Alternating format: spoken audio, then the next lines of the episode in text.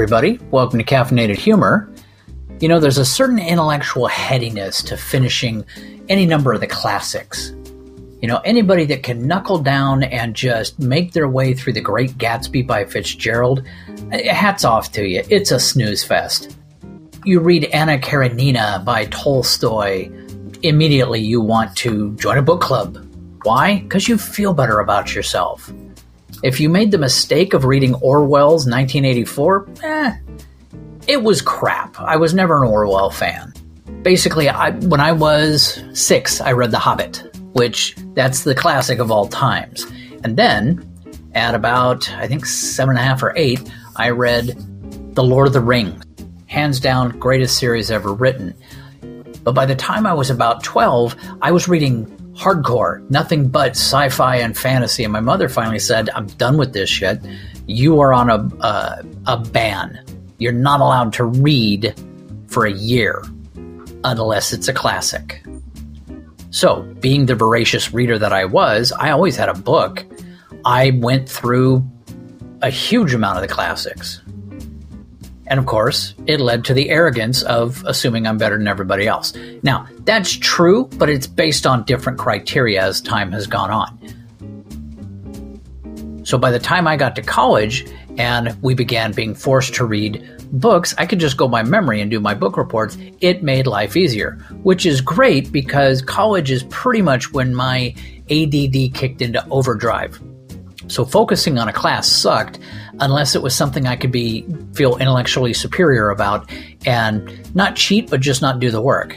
I could just like write it down out of memory and I did I you know I did a fourth of the work there. So it made life better. Now, here is the problem I have with other people reading the classics they think they're smart, which is not bad. That's a fine thing, unless you're not. Because if you're not, that means you're a douche, and most douche- douches are nerds and insufferable nerds at that.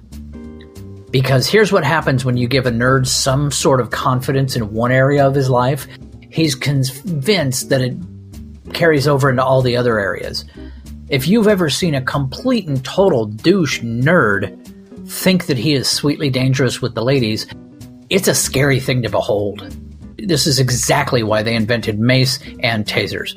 But it's that weird kind of intellectual spinning merry-go-round that has led us to today's episode, which is called Breaking the Ice.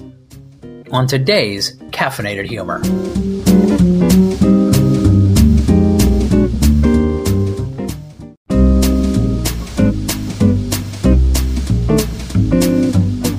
Best of times, it was the worst of times. That is the first words from A Tale of Two Cities by Charles Dickens. Dickens blew chunks, by the way, as a general rule. He had this really annoying habit of going into ridiculous amount of detail about crap that had little or nothing to do with the actual story. By my figuring, his ADD was off the charts, horrendous. Uh, just from the looks of it, and he really needed a mainline of whatever passed for Ritalin way back when. Probably opium. That seemed to be the answer everybody had for it. Dickens is a torture device used by college professors to weed out pikers and students who are not serious. It's like computer programmers, and they used to use COBOL, that language, for uh, the same reason. And it works well. But as an opening line, it was one of Dickens' best. I'll give him that one. With all the blogging, podcasting, I have developed a newfound respect for a solid opening line. Because opening lines can be as obscure as hell, but they cut the ice, they get your attention, and, for the most part, they hook you into reading at least another page. And that's the whole point. Here's a quick half dozen of my favorite opening lines that kind of hooked me in because they were weird. Call me Ishmael. The sky above the port was the color of television, tuned to a dead channel. They shoot the white girl first. He was an old man who fished alone in a skiff in the Gulf Stream, and he had gone 84 days now without taking a fish. Okay, not a phenomenal opening line, but this story hit me at just the right time of life and it rocked my world, so it, it's in here. It was a pleasure to burn. To be born again, saying Gibreel Farishta tumbling from the heavens. But first, you have to die. Now, why all the emphasis on opening lines, you say? Because I'm in my favorite Manhattan Beach, California Starbucks down near the pier, and the guy next to me has been mumbling opening lines for the last five minutes. It's a little weird and a lot creepy. Every woman that walks through the door, he mumbles a bizarre opening line under his breath, just loud enough that I can barely hear it. And the lines are the sort that will probably get you either tasered or maced, or both, depending on the victim's mood. And victim is a very carefully chosen word here. Here is another half of a dozen quick lines from Creepy Boy. I'll bet that coffee's not as hot as you. How do you take your coffee? I take mine with Viagra. Can I lick the cup when you're done with it? If I follow you home, will you keep me? You should see my O face. It's awesome. Now, I was tempted to comment on each one, but I really didn't want the creep, like, you know, rubbing off on me. I got enough problems in life, you know.